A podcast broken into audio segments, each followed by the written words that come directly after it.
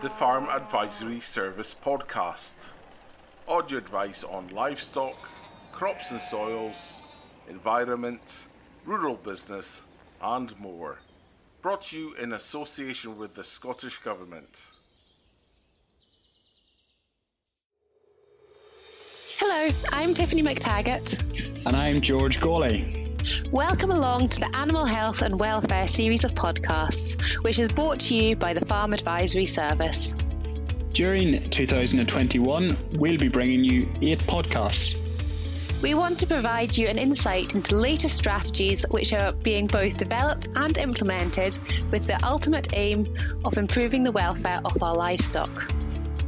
Over the course of the next year, we'll be disseminating topics such as precision livestock farming, genetics, behaviour, disease, and resistance, and how these challenges can be overcome to allow us to meet the challenges of the future.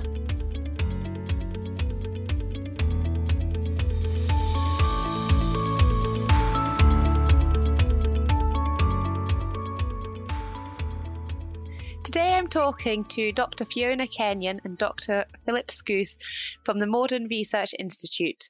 We will discuss their current work in parasites with a focus on roundworms and fluke, including changing parasite behaviours and targeted selective treatments, which helps to reduce wormer usage. Hello. Hi. So, to start with, what are parasites? Well, parasites are essentially um, organisms that have to live either in or on other animals, and they take nourishment or food from that other animal or organism. So we can think of lice or worms or ticks, these are all examples of parasites. But today, as you've said already, we're hoping to focus specifically on worms. Excellent. So, can both of you name three clinical signs that you might have a parasite problem?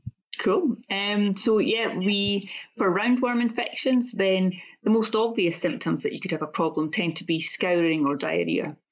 Um, but the thing with worm roundworm infections is that quite often it's a subclinical infection, so it's not so obvious what's going on.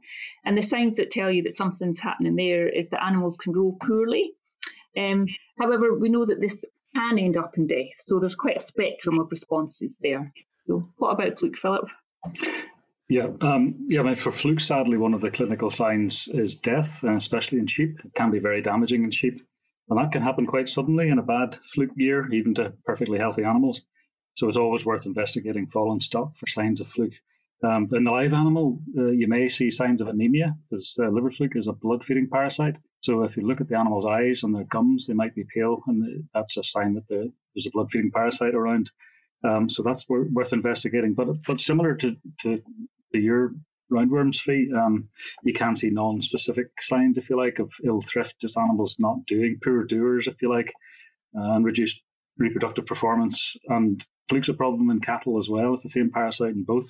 So you can see problems in, in dairy cattle as well, reduced milk yield and things like that. So there are production impacts that fall into this kind of subclinical uh, area, if you like. Philip, would you be able to tell us a bit more about liver fluke? Where are they found and what impact do they have? Yeah, this is where it gets competitive. I mean, liver flukes are fascinating creatures. Um, they're much more interesting and complicated than roundworms. No hmm. disrespect.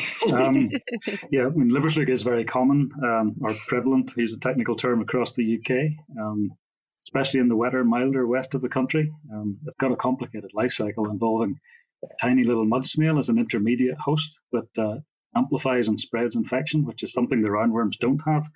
Um, so that means that they're kind of really important in the environment and they're exquisitely affected by the climate. So the larval stages and the success of the, the life cycle is, is driven to a large extent by the climate. But that's not that's not all.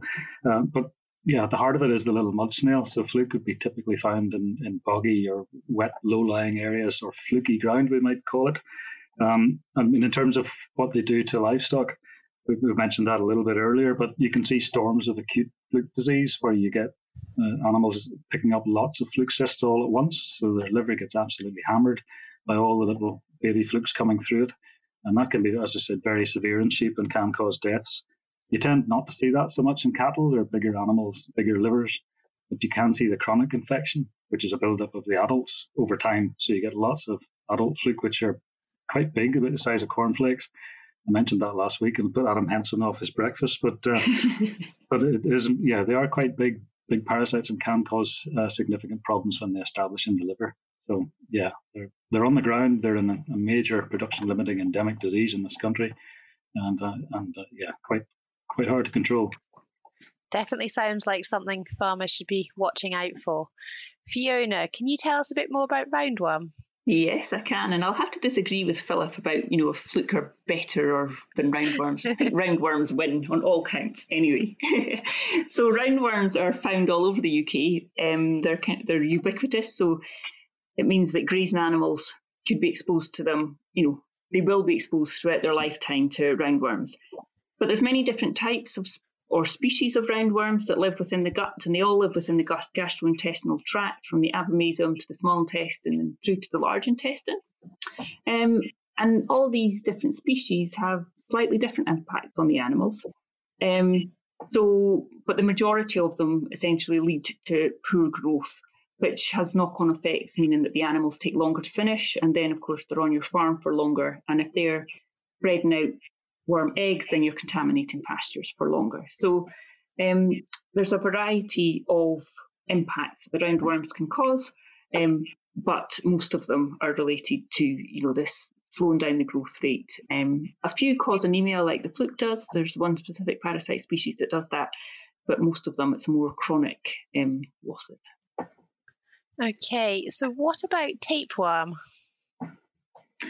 Yeah, that falls into. These are technically flatworms. Um, well, apart from the, the, the roundworms, these are helminth parasites, so they're technically worms. So there's technically three different groups of them. Uh, Fee's mentioned roundworms. I've mentioned flukes, but there is the third. And they're the tapeworms, and they can be quite big and they're quite spectacular when you see them. But I mean, compared to the other two, they're not as important in our livestock. Um, they're not, not the best thing hanging out the back end of a, of a pedigree animal, but um, but they're relatively easy to treat and they're relatively easy to spot, um, but not, in my opinion, as important uh, to farmers as, as fluke worms. But okay. we are a bit, we are a wee bit, we are a bit lazy just calling them worms because they they are subtly different. And I, mean, I would make the case that fluke worms are quite different, but tapeworms are different again. But they are all technically worms. Okay, um, so climate change is having an impact on farming in many ways. What impact is it having on parasites and in turn livestock? So, as Philip's mentioned for the fluke, it's the same as round for roundworms, is that they spend a proportion of their time in the environment. So, for roundworms, their eggs are passed out in feces, and the egg has hatch and develop onto uh, into larvae on pasture. So, they're in close contact with the environment for a period of time. And there's been some really excellent research conducted where we now know that the rate of development of these parasites on pasture is linked to environmental conditions, for example, temperature and rainfall. So, with the warmer and wetter climate that we expect to see due to climate change, we actually will expect that to have a knock on effect and we'll expect to see parasites being present over a longer period. Um, so, starting earlier in the year and persisting for a longer period into um, late autumn. Um, so the impact of having these parasites around for longer is that there could be higher or longer contamination, which could mean that animals pick up more infection um, and are more affected by them. But obviously, we might need to use our wormers or our antibiotics more to combat these infections. So we're adding extra pressure on the, the use of antibiotics and the development of worms that are resistant to those drugs. And also, we might see some parasite infections that occur out with the normal times when they expect when people expect them. So we'll see them at unexpected times of the year, which of course, because you're not expecting it, you might not deal with it or recognise it as quickly. So there's a variety of effects that can come from this um, the changing climate essentially. Okay. Do you have anything to add, Philip? Um, no, I mean, it would be very similar in the sense that liver fluke has these environmental stages, the, the, the eggs and the cysts on pasture and, and the snails as well. Um, and a lot of the, the sort of epidemiology, the sort of seasonality and the the Fee mentioned, but also the, the geographic spread and prevalence can be driven to a large extent by by the weather, but that's not all because that's not the only thing driving it because we know fluke is very sort of field and farm specific. But I mean, just to make the point that sort of projected climate change for the UK over the next few years is sort of warmer and wetter, and that's a sort of potentially a paradise for parasites. They like warm and wet. That's why there's such a big problem in, in the tropical countries. Um, as he said, longer grazing seasons equals longer parasite seasons. Um, but from a fluke perspective, you also could have things like extreme flooding events, and they can sweep the snails, the little mud snails, spread them around as well. So there are little parts of that scenario that, that uh, in a changing climate that these parasites will change by default, and, and they will also adapt. They're incredibly adaptable. They're designed to survive most of the things that nature throws at them, including chemicals and climate. Um, and yeah, no doubt they'll they'll survive and find ways to get around that. So we need to be very aware of that and monitoring what's going on, what's changing, what's new, what's different uh, in terms of seasonality. And uh, so that sort of hammers home the message about monitoring that we've all been trying to get onto about testing and don't guess and don't assume too much. Uh, these things, the climate is very changeable, and so are these parasites. We need to be very watchful. Okay, so you mentioned monitoring. How can parasites be monitored? Um, so one of the easiest ways that people can monitor what parasites are present is to do something that's called a fecal egg count. And this essentially means taking a sample of feces from a group of animals, about 10 animals, and looking for the presence of worm eggs in, in the poo. Um, this can be done, uh, vet practices offer this service, um, there's some commercial companies that can offer it, but there's also some uh, technologies available now where farmers can have their own microscope set up so that they can actually conduct their own egg counts. But essentially, by doing that, you can look at the numbers of eggs present, and that allows you to see where peaks of infection occur, so the and peaks of pasture contamination occur, and that allows you to kind of see where your infection is on farm and kind of what the peaks are. And just to chip in for fluke, it would be pretty similar. They conveniently shed eggs in the host species as well, so there's a there's a fluke egg count as well. It's done slightly differently, but it tells you the same sort of thing. Um, with the caveat that only adult fluke lay eggs. So these big cornflake sized ones are the egg laying adults. So they're already 10 weeks old, so you have to bear in mind how long they've been there and when animals might have picked them up. But it's, it's a useful test. It's quite an easy test to run, and there is a DIY option. Um, you can run it as a composite test as well, so you can test a single sample from a mob to get a feel, and then go in, you know, a bit more, look more closely at individuals if, if you're starting to see eggs appear. Um, with Flukeware, we, we're luckier in the sense there's a couple of other tests we can add to that um, that panel. Um, we've got we can look for anti-fluke antibodies in blood, and that's a really good indicator of infection in young animals. Um, and they can be used to basically tell you when and where they've picked up infection. So they can be used as sentinels of where where on the farm are they picking that up. That could be sheep or cattle, or, or sheep running with cattle, uh, lambs running with cattle, and that, that's really useful. Uh, but we also have a, a, a, new test that kind of comes in between the blood test and the egg count, and it's a coproantigen test. It sounds very technical, but it isn't really. It's a lab test. It picks up a secretion in the host feces. So as the flukes migrate, through the through the host into the liver and through the intestine. They, they, release a secretion that we can detect in the feces, and it's very sensitive. It becomes positive several weeks before the egg count, and it's a really useful indicator of how well a treatment has worked, and that's what it's really been become the default test for efficacy testing. Though I might mention that later in a minute. But yeah, we're lucky to have a few tests, and, and the dairy guys can also look for anti-fluke antibodies in, in milk, which is quite convenient. So we have some tests, but we could do with farmers using them a, a lot more than they do, with all due respect. Okay, so how often should farmers be carrying out tests, whether it's a fecal egg count or doing one of your liver fluke tests? Um, I think it depends on, you know, what the farmers are trying to do in a sense. If you're just doing routine monitoring, then having you know, any tests are better than none, and having repeated tests over time are better than just a single test to get a single snapshot. So, looking at monthly or you know six weekly or something like that, essentially for the roundworms, probably over the grazing season, would be good to allow you to be able to. It's basically monitoring, so you can build up information of what parasites or what contamination is present on what fields. Um, and that kind of comes into how you can try and manage what's happening on pasture, because if you know when your infection on your farm tends to be most present, then it allows you to predict a little bit of what's happening and you know target your treatments to those times or to you know, individual animals, these kind of things. So building up a base of knowledge is the thing that's important, um, and you can do that through you know regular or frequent samples, or just taking um, sam- just checking egg counts after treatment, you know, just make sure that the drugs that you use work and things. So it's all these kind of things that can build up to give you a good body of information about what's on your farm and how effective the drugs that you use are. Yeah, I think it would be similar with, with fluke. It's that little bit more complicated because there, there are a few more options. But if you can afford to have little groups of sentinel animals that you blood test, that's really useful to tell you exactly when the infection has hit and what treatment you might use down the line. But it's really about knowing what tests are available and what they're telling you about the fluke life cycle. I mean, obviously, we'd like farmers to test regularly, but we know there's a million and one other things to do. um, so it's really trying to find a sort of logistically useful, practical test. Um, and some, some of the field work we've done, uh, composite egg counting for fluke once a month, was very useful and really helped us uh, time and, and get the product choice right and has worked really remarkably well. So monthly composite egg counting wouldn't be a bad place to start for mm-hmm. fluke. And maybe if you can afford to run a few blood tests as well, that, that that's quite high resolution information. And as Fee says, any information is better than none properly yep. interpreted. Yeah, and actually for the roundworms as well, you know, we've been doing some work in some of the projects now looking at how uh, accurate composite egg counts are for roundworms compared to individuals. And actually, they're really quite accurate. So even a composite, which just means that you take samples from individual animals and pull that into an, an, into one count that you do. So you can have 10 samples and take the same amount of species from each, pull that and then do the count.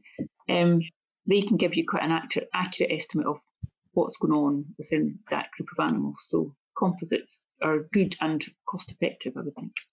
Sounds very worthwhile to do them. So if you then go and find that you've got worms, how are you going to go about treating them? Well, there's a range of products available on the market. There is you know, a vast number of products that can be used as wormers or anthelmintics as they're known. Um, but the thing to be aware of is that there's only five active classes, so five different drugs are present, um, each used usually singly in the UK. Um, and so the drugs all work in slightly different ways. Um, and it's important to make sure that we're using the right drug at the right time and the right concentration for the right animals, etc., etc. And we also need to check that the drugs work to make sure that we know that we're using effective products because there is anthelmintic resistance present in the roundworm population, and that means that the worms have developed resistance to the drugs that we um, choose to treat them with, and so they are unaffected by that drug treatment.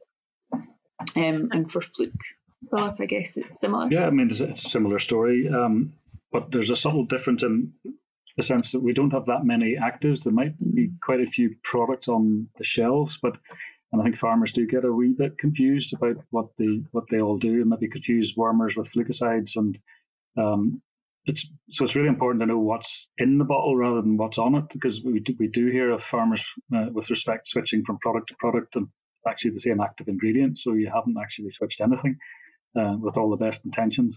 So it's important that farmers kind of understand that. And there's some really good resources out there from the likes of the Sustainable Control of Parasites and Sheep group, the SCOPS group.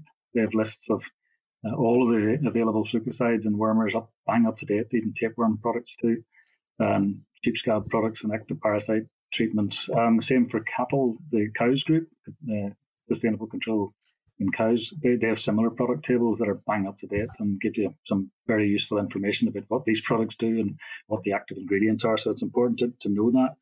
But for, for Fluke, we've, we, I was going to say we have five actives in for sheep. Um, but as of this week, we might be losing one of the key ones. Uh, Boehringer Ingelheim are about to withdraw Trodax, which has been a very useful drug because it can kill immature, so the, the sort of six to seven week old fluke and older. So it's, a, it's been a very useful product, especially in cattle. Um, but it's being withdrawn, so we're going to have to be careful, well, ultra careful about what we do use going forward. Um, so, I mean, that's really the point. Uh, but the subtle difference with the wormers is that not all flukicides kill all stages. Fluke, uh, yeah, it's that wee bit complicated. Some of the drugs will only kill the adult stages, and there'll be certain times of the year when you don't really have adults. Uh, but there really is only one product that can kill all, pretty much all stages in the, the final host, and that's a product called triclabendazole. And we've got some resistance issues with that, um, which we can maybe mention a little bit about in a minute. But uh, so it's important to use the right product to kill the right stage of fluke in the animals, and that's really best dictated by diagnostic testing to help you work out when were those animals infected and what age is the fluke likely to be now, so that you do get an effective treatment. And as Fee says, when you do treat, check that the product has worked as you suspect it, that you think it should. Um, and so it's about making informed decisions, I guess, and, and having evidence that things are things are going well. Okay. Fiona, you mentioned drug resistance is becoming increasingly common. How can drug resistance be identified? So, drug resistance can be identified, as we said earlier, by um, checking that the drugs that you've used have worked. And resistant parasites that are those that have survived treatment with an antibiotic given at the correct growth rate, uh, antibiotic has been stored correctly, and all of these things. Um, so we can do this by conducting an egg count, uh, looking for the net presence of nematode eggs in the feces of the animal after treatment. Um, there's some really good information, as Philip mentioned, on the SCOPS website about how antibiotic resistance develops and ways that we can tackle it. But the main test that's used at the moment is something called a fecal egg count reduction test. And essentially, that means that we need to count the number of worm eggs present in the animals at the time of treatment. And then, depending on the drug that's used, a certain time uh, post treatment. Um, and if worm eggs are present after treatment, then that's an indication that the, the drugs haven't worked well um, properly. But it's important to note that the different species of roundworm that I mentioned earlier can have different susceptibilities to the drug. So just because a drug didn't work well at one particular point in the season, that doesn't necessarily mean to say that that drug can never be used on your farm again. It may be that when that drug was, when you applied that treatment, there was one species of parasites most prevalent in the in the animals um, that's been resistant. But if you test again later on, then the species switch may have happened and the, the drug might work more effectively. Um, and that's something that we're kind of interested in at the moment is how we can try and understand what species are present. We've got some new techniques where we can actually look at a molecular level of what species are present in the animals um, up until now, this has been something that's been possible, but only by looking down a microscope at individual worms. So hundreds of individual worms or larvae need to be looked at so that we can try and identify the species that are present. So as you can imagine, it's a highly skilled, technical, labour intensive and slow process to do it down a microscope. But we now have new methods where we can use uh, the genetic information that's present in the parasites from a fecal sample, for example, and that'll tell us what species of worms are present. Um, so it's we're looking at studies at the moment to see how well this works and if it can be something that can be made more accessible to farmers. Um, and we've been working with some farmers through a project that's funded by the Veterinary Medicines Directorate. And we're working with an excellent group of farmers who have been sending in fecal samples to my colleague Lindsay Melville. She's been inundated with packets of poo, basically. Um, every time they treat their animals. And from that, we can work out how well the drugs have worked, but also what species are present before and after before and after treatment. Um, and hopefully that would help in the future to be able to identify which species are resistant and therefore what drugs could be used when on farm. Yeah, we do have a bit of a resistance issue there too. Um, it's subtly different in the sense that we've only detected resistance to one of the five actives in the UK, um, but arguably it's the most important one. It's triclabendazole, that product that can kill when it's working on susceptible populations, it can kill right down to two days of age in sheep and two weeks of age in cattle, depending on the formulation. Um, so, I mean, it's really important that farmers check how well triclabendazole is working for them, and if it's working well, by all means, use it strategically uh, and sparingly. But uh, the best way to do it is also a fecal egg count reduction test. It's maybe not quite as statistically robust as, as the, the worms because fluke lay eggs when they feel like it. It's, it's slightly more random, but it's still a very useful test. Uh, we be taking fecal samples from a group of animals on the day of treatment, and then again three three weeks later for fluke. Um, three weeks is to allow any eggs in the system, in the, in the liver system, to, to, come out. It takes a bit of time to come out.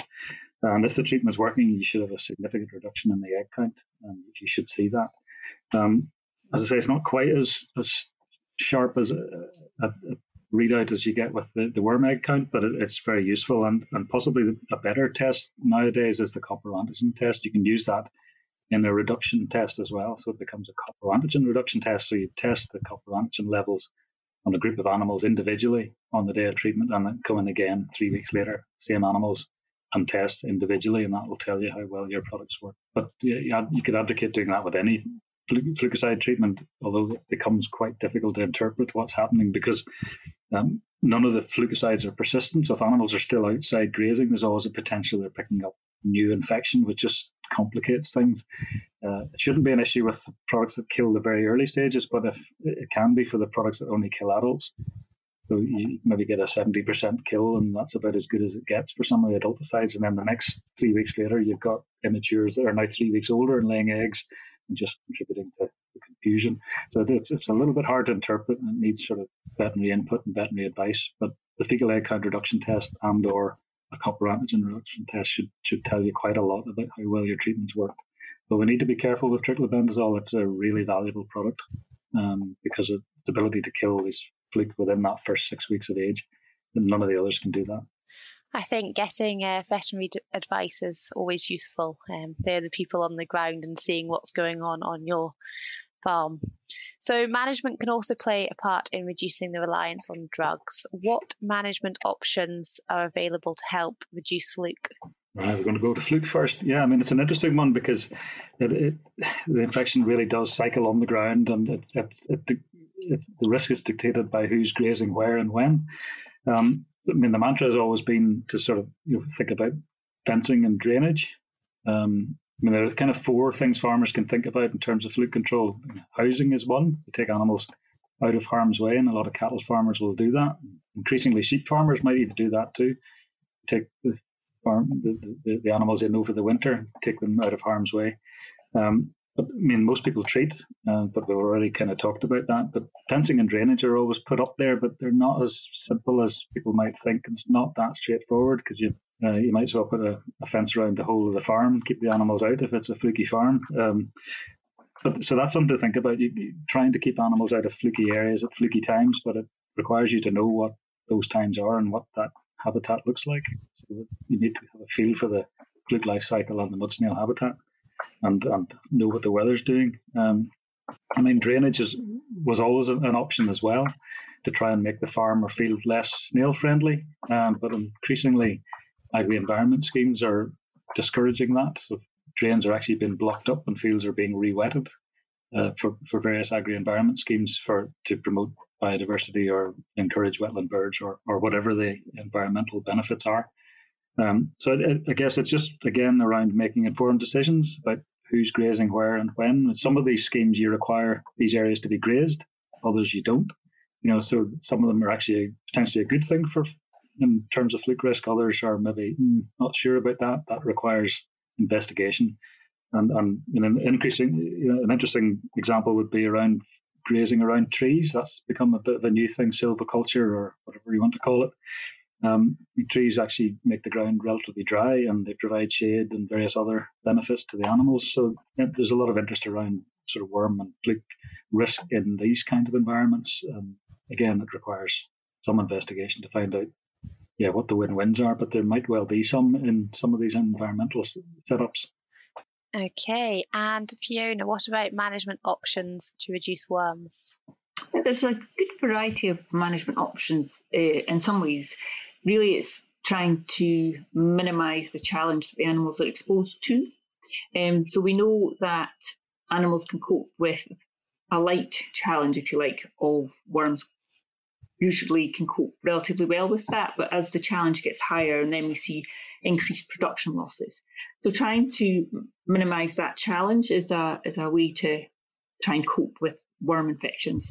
So, for example, Things like grazing management or rotational grazing can all help. We know that uh, lambs tend to carry higher levels of parasites than uh, the adult animals. Um, so the lambs will be the ones that are mostly contaminating your fields. Um, although the ewes will also contaminate fields quite heavily during lactation. Um, so then, you, because you know that these are the, the groups of animals that will be contaminating the pastures, you can also then use other more immune animals to act as hoovers, if you like, and hoover up these infective larvae on pasture. So, for example, grazing lambs and then following that with um, dried off yows or you know older hogs or things can help to reduce pasture contamination pasture contamination in that.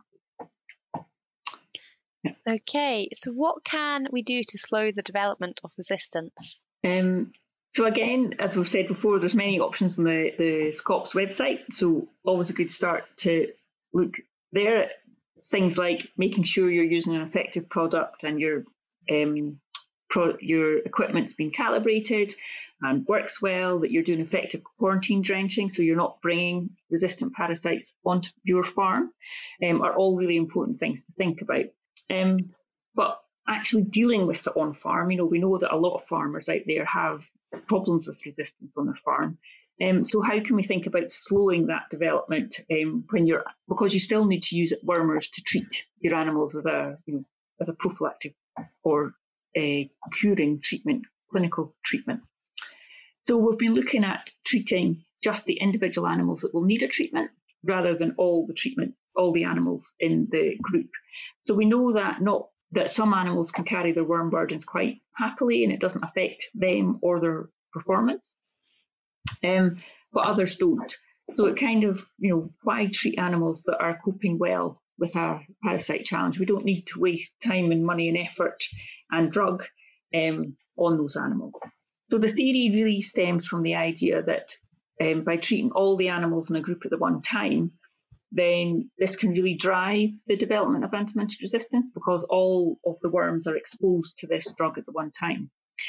But if you only treat some of them, then you're reducing that drive, that push for um, the development of resistance. And you also can have some susceptible parasites maintained at the same time as you know as when your drug treatment you only re- leave the resistant parasites. When you just treat some animals only some animals are putting out only resistant parasites whereas others are still passing out susceptibles and so you can have this effect that you dilute the resistant parasites basically.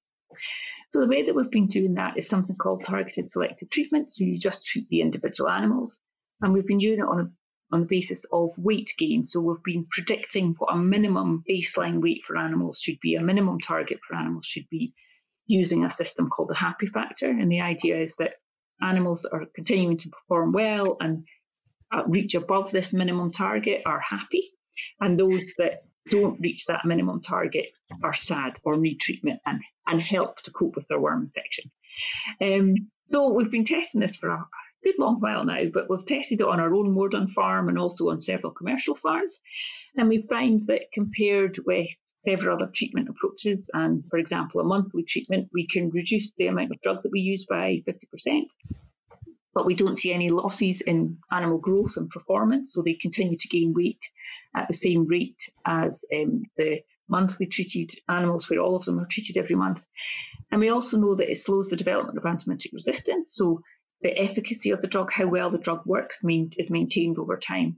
And finally, using these kind of targeted selective treatment approaches with um, electronic identification tags and automatic weighing scales can reduce labour and reduce costs and also reduce greenhouse gas emissions because your animals are treated quickly and effectively at the first signs of infection.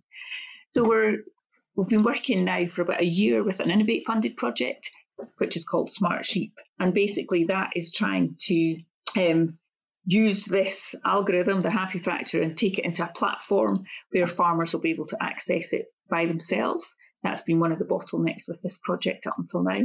So it's actually been tested on 16 farms across the country. We're again working with another excellent group of farmers who are really engaged to help us test this technology on their farm and see if it'll work and suggest improvements and things. So yeah, that's something that is quite exciting. We're hoping that it can be, you know, user friendly and simple and quick and easy for farmers to use and derive benefits in lots of ways, including slowing the development of anthelmintic resistance. That sounds very exciting. very exciting. Um, so, when do you think this could potentially be available to farmers once you've um, had your 16 test farms? so, well, we've, as I say, we've been working, we've got an 18 month funded project from Innovate, which is, we've just had, we've just done 12 months of it. So, we have software developed, we have um, a platform available, and it's been tested and validated. I think we're identifying there's some kind of there's some issues not associated with the software and things that we're doing, but more with the fact that quite a lot of um, you know the technology and the kit that's out there for farmers to use is really amazing, um, but there's not always the support for farmers and the training and to understand exactly what the, the power that this kit that they can have, you know, automatic weigh heads and weighing scales. So I think there's maybe some work to be done there to make sure that we're doing enough to educate people on how they can use it. Um, I would really hope to see it in the next year or two, but I think there's probably going to need to be some additional funding. Just, you know, we've made huge strides, but I think there might be other little tweaks that'll just really make it really simple for people to use. So You'll notice there that I managed to body swear I've given an actual date. Definitely, I watch this space. yes, watch this space. I will tell you as soon as we have something that can be used by by more people. That's very exciting. Uh, do you have anything to add, Philip? Yeah, I could I could muddy muddy the water a little bit with Fluke, if you pardon the pun. Uh, the, the approach that Fee described very nicely there is technically targeted selective treatment, or TST for short. Uh, it's a wee bit more complicated with Fluke as it always is. Um, I, for one, I'm not sure how the whole this whole refugia, uh, where the susceptible parasites are, works for Fluke because it's it is complicated by having the snails there. They they they will clone whatever eggs are coming out of, of the animals, resistant or susceptible, and where that susceptible population is and how you maintain that for Fluke is quite challenging. So I, for one, don't understand that well enough. And also, farmers, I think, are a wee bit afraid of fluke. Um, they're afraid to leave animals untreated if they know fluke's about. Um, we don't want to, and, and, and it comes down to sort of blanket treatment. So when they do treat, they'll treat everything. Um, so that that's that knocks the sort of TST on the head a bit as a, as an approach. So I think there's a there's a bit of research required there. Um, and I think yeah, farmers might need to be brave to, to leave animals untreated if there's about. So we, we might need to think of, of something something else. I think I mean using what knowledge we already have and you know sort of best practice, it's still around being very careful with triclabendazole. It's a really good product and we need to keep it uh, active as long as we can. So it, it still comes back to the correct timing and the, the correct product choice supported by diagnosis and monitoring. So it's all about test and guess. Um, for Fluke, I think it's just to try and take the pressure off the product where we are starting to see products creaking. Uh, we, we don't want to sort of switch wholesale to Closantel or whatever's next in line and, and make that resistant because then we really are running out of options. So it's about being strategic and doing some diagnostic testing and to help you make good timing, good product choices. Great. That has been very interesting and informative, and definitely some strong key messages coming through there. Thank you, both of you. Thank you very much. Yeah, it's been great welcome. talking to you. Yeah, and I say, I mean, if folks, I think, if want to find out more, I think there's some very carefully crafted information on Scops and Cows websites. But think more than take a wee bit of credit for doing some ourselves. We we've been we've said test don't guess a few times in this podcast, and it's become our mantra the last while, and it applies to pretty much everything. So have a, have a wee look on the Moredun website too. There's some quite neat little animations that try and mm-hmm. explain some of the things that Fee and I tried manfully to explain in person, but uh, hopefully that makes it easier to understand and makes it a bit more logical. Um, it's complicated, and we're full of admiration for farmers who have to juggle all the other things and try and deal with parasites. And So it's okay for us to be fascinated by them. Farmers just want to get rid of them. yeah, that's a definitely a great signpost. That thank you. Thank you to all the researchers who are taking their time to participate in this eight part series, providing an interesting insight into their research and findings. Thank you for taking the time to listen. We hope you have enjoyed it. You can find out about all the other podcasts in the series on the Farm Advisory Service website or from your usual podcast provider, along with many other podcasts available on a whole range of topics. You can find out more about the Farm Advisory Service and the work we are doing by visiting our website on www.fas.scot or if you need advice, please call the helpline on 0300 3230 161.